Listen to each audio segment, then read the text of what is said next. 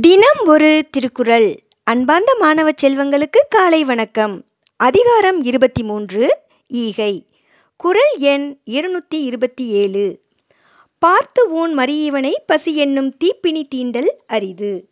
விளக்கம். பகுத்துண்டு பழகியவனை பசி என்னும் பொல்லாத நோய் தீண்டுவது இல்லை.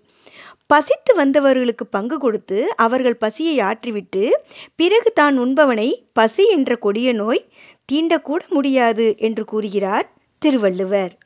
மீண்டும் குரல். பார்த்து ஊன் மறியவனை பசி என்னும் தீப்பினி தீண்டல் அரிது. நன்றி மாணவ செல்வங்களே வாழ்க வளமுடன் வாழ்க வையகம் மகிழ்ச்சியாயிருங்கள்